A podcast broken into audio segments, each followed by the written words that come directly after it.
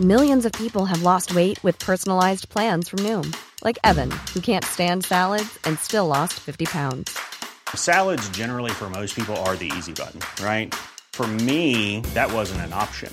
I never really was a salad guy. That's just not who I am. But Noom worked for me. Get your personalized plan today at Noom.com. Real Noom user compensated to provide their story. In four weeks, the typical Noom user can expect to lose one to two pounds per week. Individual results may vary.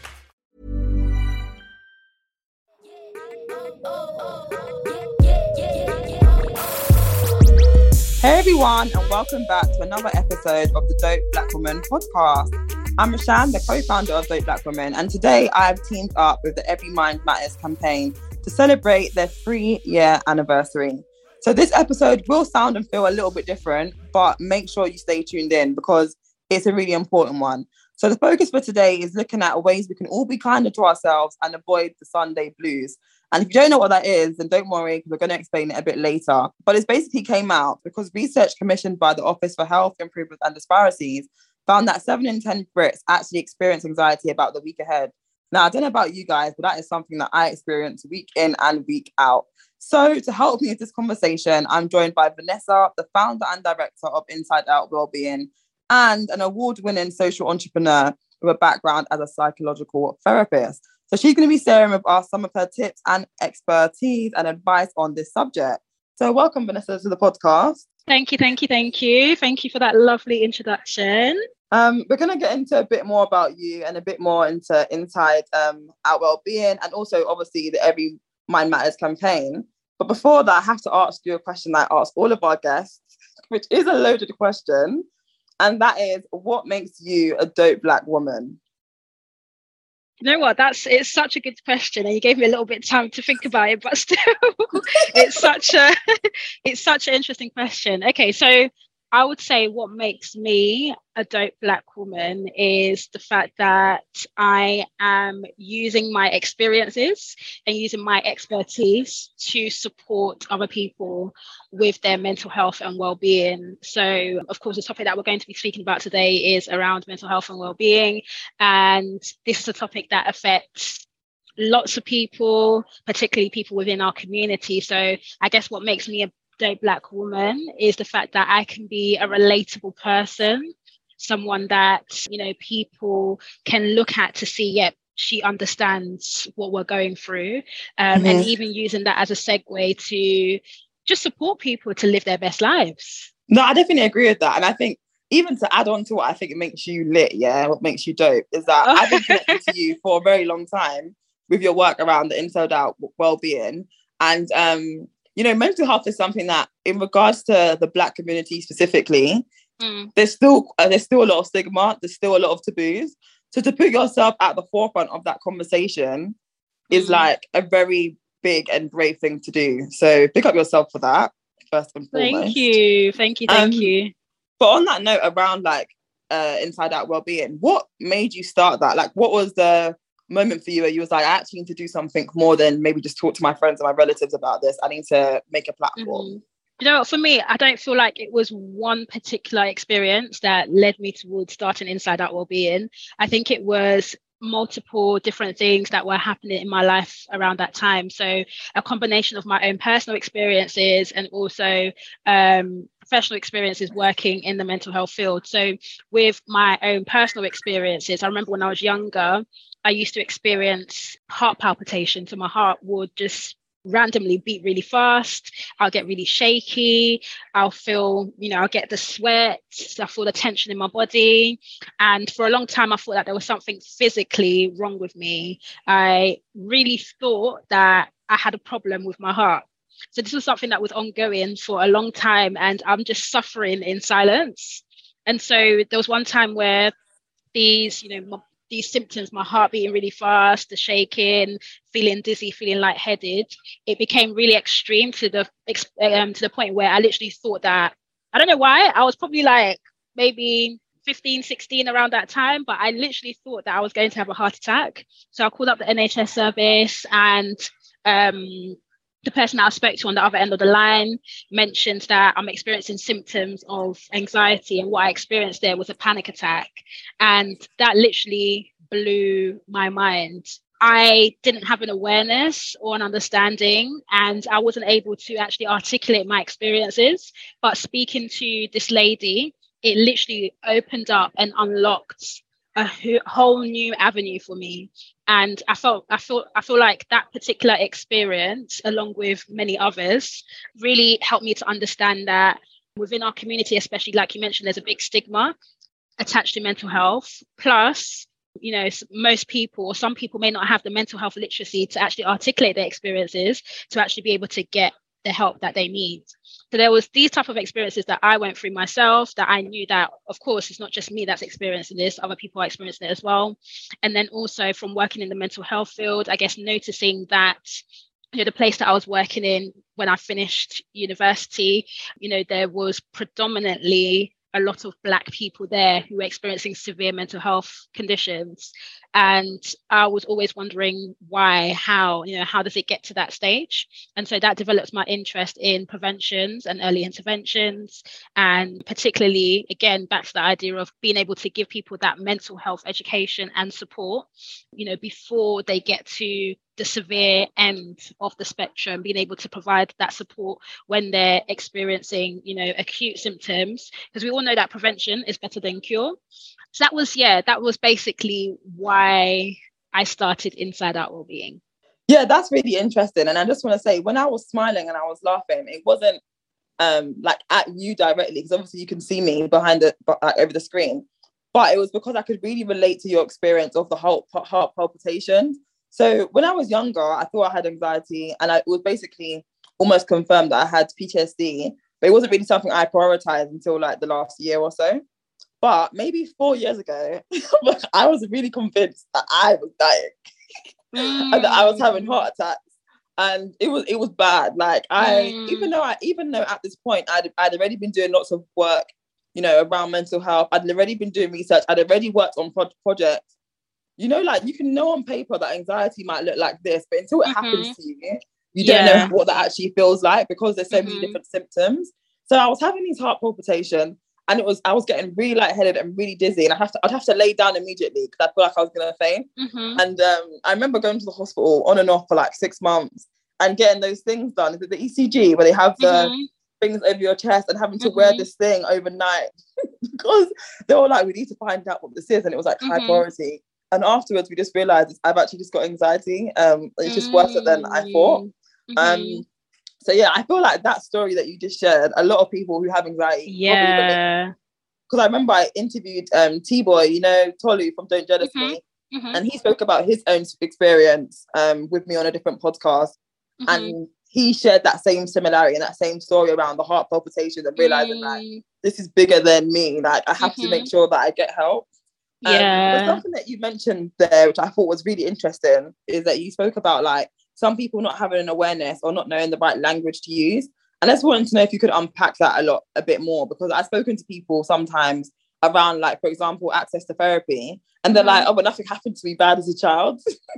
um, and I had to say to them, like, you don't have to go through severe trauma to access therapy. And actually, it might not be something that you understand as bad right now. Do you get what I mean? Mm-hmm. Like, for example, I had a friend, I have a friend who is a big people pleaser. Like, mm. even if she doesn't want to do it, she's going to do it.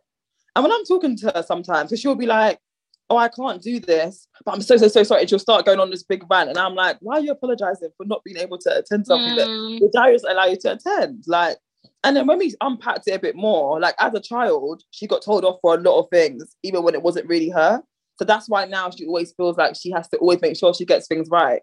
Mm-hmm. So that's something that I feel like as an individual on a surface level, you might not look at as, as trauma, or maybe trauma is not even the right, right word, but it's maybe something you might need to unpack with a therapist or even just with yourself through journaling mm-hmm. to understand why you do certain things. So yeah, yeah. unpack a bit more about what you meant around that yeah. literacy and language. A hundred and ten percent. You know, I always say that self-awareness is your superpower. Literally, when you know yourself, when you know thyself, you're able to actually navigate um, with that learning to be able to make improvements in your life. And um, the reason why I always come back to mental health education and mental health literacy, you know, the experience that it seems like we have had in common with experiencing those physical symptoms of anxiety. Imagine if I didn't find out what that was, I would have kept on suffering in silence mm. and thinking that I'm the only one that's experiencing this, or I've actually got something physically wrong with me. And the thing about, you know, panic disorder or anxiety or anything like that, it can turn into that cycle where things you know keep on going. So i'm worried about the physical symptoms. And because i'm worried about the physical symptoms that increases the physical symptoms. And then it just you know what i mean? It just turns into that ongoing cycle. So it was for me personally and i'm sure for a lot of people even people that i work with as well knowing what is happening was that key that literally stopped my panic attacks. Right. Because I knew that, of course, this is not a physical health issue and I know it's anxiety related, I'm mm-hmm. no longer worrying that, um, you know, I'm no longer concerned about the dangers of my heart rate increasing really fast or shaking or, or feeling a bit lightheaded.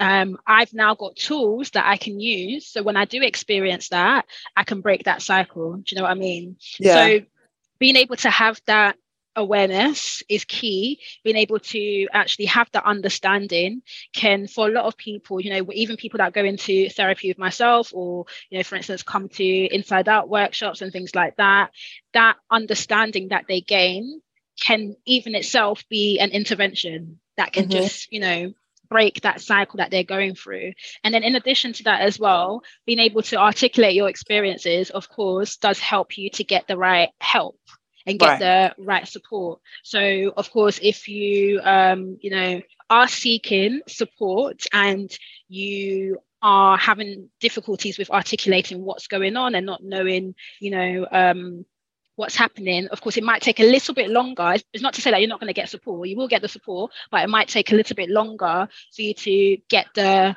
exact support. So just to give an example, I've worked with a lot of people before who, you know, have come to me with symptoms of, for instance, OCD, obsessive compulsive disorder. But then when we look at what's actually going on, it's rooted in trauma and rooted in PTSD. So mm. rather than us working on the OCD to begin with, by working on the PTSD symptoms, that then helps to alleviate the OCD symptoms. Right. Does that make sense? Yeah, Whereas, that's, that's, that's yeah. really interesting because I remember learning something ages ago. Mm-hmm. And I mm-hmm. can't remember the exact stat, but it was basically looking at um, the diagnosis of black boys with ADHD, and mm-hmm. that a lot mm. of them are, are misdiagnosed because actually what mm-hmm. they have is PTSD, and it causes them to act out in a certain way that in a classroom makes it easier to just say that's ADHD and it's not. Mm-hmm. So a lot mm-hmm. of black men or black guys who end up in like PRUs or centers and then mm. maybe later, later go on to be in prison, they wasn't afforded the right care and support in the early years because they were misdiagnosed. Mm-hmm. Yeah yeah and that's that's a perfect example as well. So being able to have that understanding and i think that understanding is not just on your end it's also on the end of you know support support services people who are there to help. So then people can of course guide you in the right direction. So there's no pressure of course to understand every single thing that's going on about you right now. It's a journey of course. And so if you take that initial step you will just find that of course as time goes on, you will learn more and more about yourself, and then you get the support that you need. Mm-hmm. Yeah, and talk to me about inside out well-being then, in terms of the mm-hmm. what the work that you're doing with Every Mind Matters. Sure. So um, I guess at Inside Out Wellbeing, we look at mental health from an intersectional standpoint. So mm-hmm. we take into account identity, because of course, identity shapes the way that we think about things. It shapes the things that we do. It shapes our emotions. It shapes the way that we experience life and the way that we experience our well-being. And something that i found was that um, throughout my time working in mental health services we weren't taking into account identity as a whole. So this was perhaps you know back maybe five six seven eight years ago. Now there's been a lot of changes in place where people are looking at um, you know, culturally informed well-being support or culturally sensitive well-being support as well. So um, yeah, the, the, essentially the work that we do is just about providing, you know, support that takes into account who we are as people, mm-hmm. just yeah. so that people do have relatable support, if that makes mm-hmm. sense. Yeah. And I want to ask you something as well. Yeah, what do you think around the idea that because you know a lot of our listeners that are tuned in are going to be Mhm. black predominantly. So, what do you think about the idea that black people that are black should try and have a black therapist? That's a good question. Um, so I think that it depends on the individual. So I've Mhm. seen both ends. I've heard both arguments on both sides. So firstly, of course, if we're looking at um, the argument for that, you know, black people should have black therapists, I guess most people from the feedback that I've heard have found that that gives a space where they have someone who can relate to their experiences. It's not now that they're having to come and explain and over explain um, Mm. you know, what it's like to be black or their, you know, heritage or their culture and things like that. The therapist just gets it, if that makes sense. And, you know, I am glad that myself as an example, I'm someone that who can be relatable for other black women, of course, or black men in that respect. On the other end, I've also heard people say that they would prefer not to have a black therapist just because they feel that perhaps maybe the black therapist may over empathize with them if that makes sense so that's Mhm. that's one argument or i've heard people say they want to speak to someone who is far removed from Right. their culture. So I guess Yeah. it just depends on the individual and what they're looking for. If you're looking for someone that's relatable, who can provide that perhaps, you know, culturally informed, you know, support or support Mhm. that takes into account who we are as people. Like with me, for example, I have, you know, clients who come to my ses- my sessions with their wig off, you know, with their cane raised, just just relax. And I get it. You can be yourself. Do you know what I mean? Yeah. relaxed. Whereas it's quite difficult for you to off your wig in front of, you know, someone who Yeah. may not understand. Does that make sense? Yeah, and I guess Yeah. especially if you're going, if obviously people can go to, I'm sorry again. People will access therapy for like a number of reasons, but I guess especially if you're going to it for something like anxiety or depression, having Mm. and you and you are someone that wears a wig, having someone who feels like okay, I've got to lay these edges in a particular way or like keep it flat down, it's Yeah. further heightening that anxiety. exactly. Because I've Exactly. accessed therapy twice, and both Mm. times it was white people, and I had accept like an exceptional experience with both of Mhm. them. One was a woman, and one was a man. Um, Mhm. and it's jokes because the woman I felt like she was my best friend by the end of it, and Aw. she knew I did like dope black woman, and she even want she even ordered some of my dope black woman affirmation cards. She was like, she Mm. like I, I- she didn't meant I knew it was her name. Ah. But she just ordered it on a sly. Um, Okay. and when I brought it up to her, she was like, "Yeah, I actually think it would be good for another client that I've got, so I'm gonna I want to share with Mm. her. And the guy, when I first started working with him, I think there was there was another layer. So there's like this race and there's also gender. So when I was with the lady, I didn't mind just putting my headscarf on or just putting my hair in a little messy bun. And then with the guy, I was like, oh, I really can't be coming on looking like this. so at the start, I think I was just a bit reserved. And I remember at the end of the session, he was like, you know, you've come a long way. Like at the start, I, I could tell you didn't really want to engage. And I was laughing. I was saying to him, no, I was just, it was just such, I, I said, I just didn't feel like you was the right fit for me, but I wanted to give it a go. And after Mhm. session three, I was like, this is, this is great. But Mhm. because he was so different from me, Mm. I was just like, nah, this is, this is, what have I got myself into Mm. sort of thing. But I do Mm. think a lot of people have mixed experiences. And I think Exactly. when I went to therapy for the two occasions, there were two completely different things, but they were Mm. trauma related. So I feel like because of what I went there for, my I don't think my race played a part in it, if that makes sense. Mm. Mhm. Um, yeah, that makes sense. So I don't think I would have benefited more from having a black Mhm. practitioner outside of feeling more at ease when coming on by having my wig off or having Yeah. my braids That looking a bit sense. matted. Or Yeah. like maybe wanted to talk in the session, but also just oil my scalp. yeah, no, that makes sense. Also, I've heard like people say that they just want to come to the session and get the tools and techniques, and that's it. So if Mhm. that's what you're looking for, then again, you know, the person who's offering the therapy might not necessarily um, matter per se because you're just there to get the tools and techniques. Tell us a bit more information then around the Every Mind Matters campaign. Sure, sure, sure. So I guess um, this is probably one of my favorite campaigns actually because it's so relatable. Mhm. Um, I guess with the, this particular campaign anyway, it's taken into account that you know that feeling that you get on a Sunday Yeah. when you've enjoyed your weekend. the Friday even just came too slowly, but it came anyway. You've had a great relaxing Saturday, and then Sunday comes. It gets to the afternoon, time is going, it gets to the evening, and then you start to get that feeling of dread because you're, you know, you might be going into work or university or whatever um, on the Monday. So um, you know, there's been a lot of research that has seen that particularly on Sundays, um, there's a lot of Google searches around sadness. So that just gives us the impression that on Sundays, a lot of people are feeling right. quite down and quite mm-hmm. sad and experiencing those Sunday blues. So this Every Mind Matters campaign is all about helping people to tackle that by creating a plan. You know, as they say, if you if you fail to plan, you plan to fail.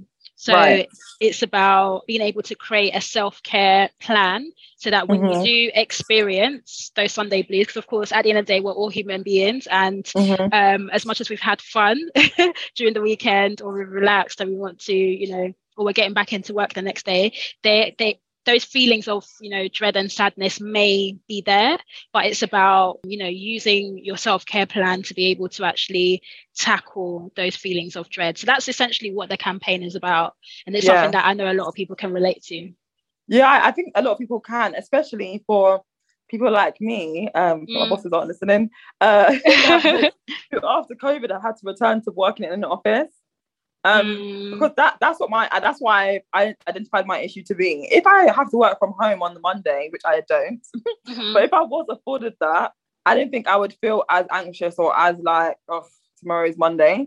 But mm. like because I've been so used to the pandemic, it changed a lot. It mm-hmm. changed mm-hmm. the way I view work and my, my my comfortability. I think I did therapy twice across the course of the pandemic as well. Um, mm. Um, so I guess home was really a comfort place. So now leaving leaving it just feels like a bigger task than it probably did beforehand. But no, mm. you're right. I definitely think the Sunday blues is something a lot of people can relate to. And you know, you mentioned that Google found in their research that on Sundays people are t- typing in things to do with like sadness and stuff like that. Mm-hmm. And it kind of links on to what we were saying before around like feeling stressed and feeling mm. anxious.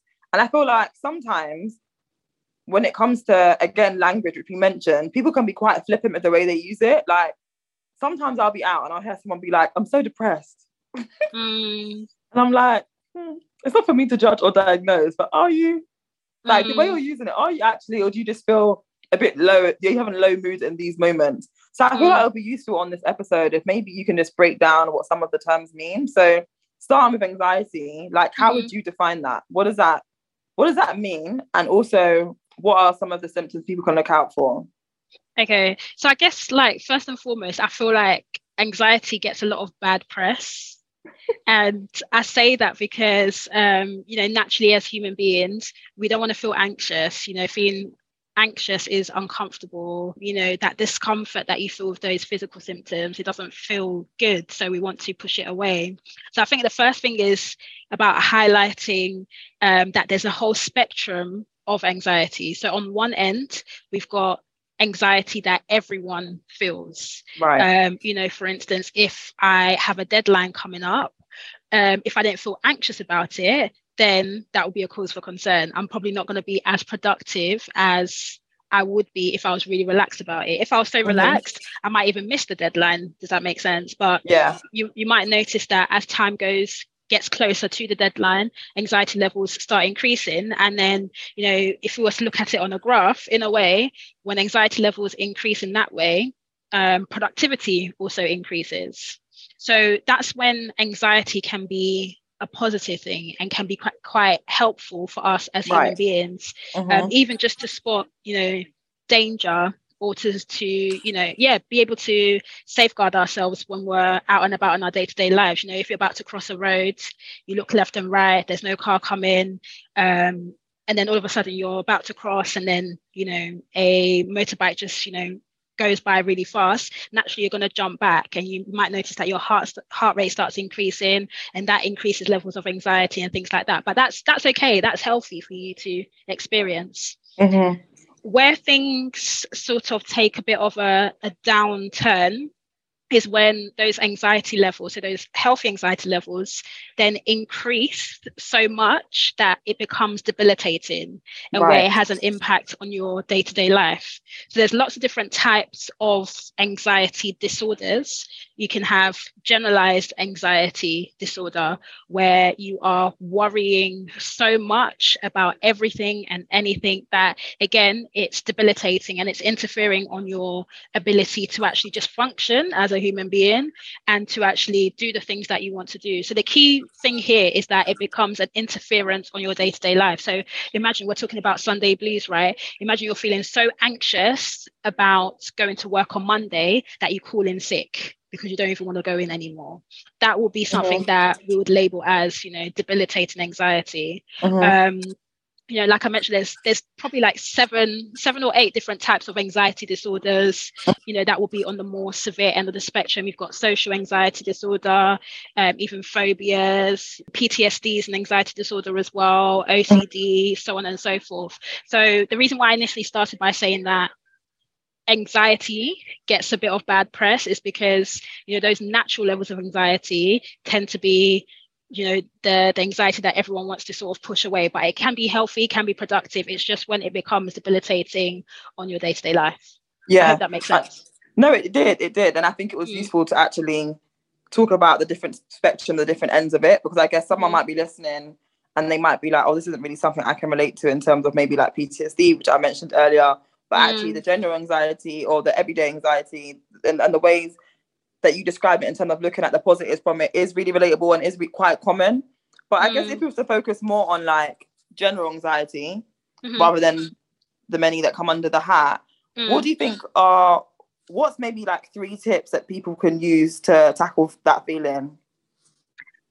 I would say first and foremost, um, build an awareness about what's happening um, like I mentioned, awareness is your superpower. Being able to understand first and foremost is the foundation. So then you can build upon that to get the tools and techniques. So whether that is journaling, you know, writing down um, and recording your day to day. And that can help to identify any patterns, any trends, anything like that. If you're someone who doesn't like sitting down writing about your thoughts, um, another option that I would recommend would be an audio journal. So, literally, get your phone, go on the voice note app and talk to yourself, literally, say out loud what you're thinking, what's happening.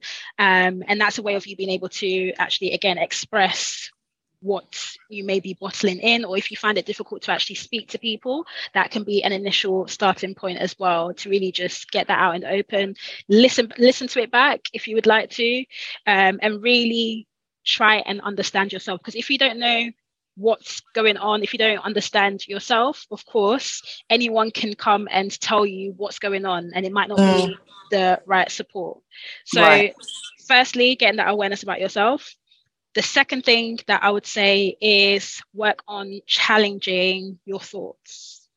So, of course, on a day to day basis, we get so many different thoughts that go through our mind. Um, I think there's research that suggests we have 70,000 to about 100,000 thoughts that go through oh our mind on a day to day basis. I know, right? A lot. So, um, you know, of course, those thoughts include what we'll describe as negative automatic thoughts. And these are those thoughts where you might just be sitting down, watching TV, minding your business, and all of a sudden this negative thought comes into mind. Um, you know, just because you thought that thought, it doesn't mean that that thought belongs to you. And so mm. when that negative thought comes to mind, what I would always recommend is find a way of challenging that thought. Is this thought a true reflection of myself? Is this thought a true reflection of my future? Is this thought a true reflection of my reality? So that's to do with thoughts. And then number three, I would say do the things that scare you. And the reason why I, I say do the things that scare you is because sometimes we can build up um, what we can describe as anticipatory anxiety, where we are anticipating anticipating the worst thing is going to happen. You know, for example, I might have a let's say a speaking engagement coming up, and you know, let's say you're for talking example, straight to me here, boy. this is a perfect example. perfect example. I'm sure a lot of people will be able to relate to as well. So yeah, got this this speaking engagement coming up, and I'm thinking, oh my gosh, they're all going to be staring at me. Oh my gosh, I'm going to mess up on my words. Um, I'm not going to say the right thing. They're going to pick up on this. This is going to happen, etc. So all of these negative thoughts that almost turn into that cycle. Um, but then you go, you do it, and then it turns out to be much better than you actually thought it would be. Mm-hmm. So imagine what would have happened if you listened to that cycle of negative thoughts and you didn't push yourself to do that thing that scared you. By you doing that thing that scared you, you are collecting evidence to support the idea that, yeah, I can do it. Mm-hmm and then in turn that can help to build your confidence um, so then the next time you go into something it's almost like okay yep i did that speaking engagement so therefore i can do it again i got good feedback yeah. so i can do it again mm-hmm. so those are mm-hmm. the three things that i would say build that awareness about yourself number one number two challenge those negative thoughts and number three do the things that scare you yeah i think they were all really really useful and I think journaling is something that when I talk to my friends, I'm always like, yeah, you should try journaling. And I don't ever do. Um, but mm. I read something um, a while ago, maybe like two years ago, about um, this about trauma letters. So mm-hmm. this idea of like writing, obviously, because my anxiety is is um fueled by that. So like writing out about it and then like mm-hmm. burning the letters or like putting mm. them into a mm. bottle. So I went in the summer. I went to Antigua, and that's actually what I did. So that was the first mm. time that I really practiced journaling properly. Um, and with that, I like wrote all the letters, put them in the bottle, threw it into mm-hmm. the water, and I just felt so much better afterwards. And it was just like, mm. why didn't I start this ages ago? Like that's so crazy. Um, mm-hmm. Um, going to your thing is your meeting at quarter past. Yeah, yeah. Okay, so should we just skip to the end? Is that okay? Yeah, I feel like because I feel like we've still spoken about a lot of things. matters enough. I think um, um, the only thing that I'll need to speak about is the mind plan. Oh, that's what I meant by the end because the next oh, okay. bit was about stress mm-hmm. um, and managing stress. Um, and I feel like we've naturally, because we spoke yeah. about other stuff at the top, given a lot of tips. Um, yeah. So I'll just go to the end bit now. Sure. Okay. Um, so obviously we spoke about Self Care Sunday um, quite a bit and also Sunday Blues. But can you talk a bit about the mind plan? Because I went to one of your events the other day, and mm-hmm. that's something that I done that I found really useful. Um, and I feel like the people listening to this conversation is something that they could take forward and really benefit from. Mm-hmm. Yeah, no, definitely. So for those of you who didn't come to the event, it was a sip and bait event, and it was absolutely amazing. Had so much fun. um, but yeah, it was just all about mental health, well-being, and of course, like just back to the theme of this campaign, which is about creating a, a, plan. So sometimes it can feel a bit daunting to create a plan. I'm sure a lot of people may have heard from primary school or secondary school that you need to create a plan, you need to create a plan, you need to create a plan. So it can feel a little bit daunting sometimes. Um, so for those people who want some extra support, we've been able to create a plan that's easy. Um, so on the Every Mind Matters website, they have a lovely, wonderful feature where you're able to actually go on the website, answer a couple of questions, and the system generates a plan for you so easy peasy. All you need to do is just put the detail, your details in there, answer a few questions, and then the plan generates for you. And the plan consists of, I guess, tips and tools that you can then use to manage your well-being and also to create that self-care plan for you know i guess back to the theme of the campaign to, to tackle sunday blues so yeah you guys check it out if you would like to um, well, thank you, Vanessa, for joining us on this um, episode of the podcast. If anyone wants to find out any more information about what we've discussed today, I will include the links in the description. So, yeah, thank you. Amazing. Thank you. Thank you. Thank you. Bye. Bye.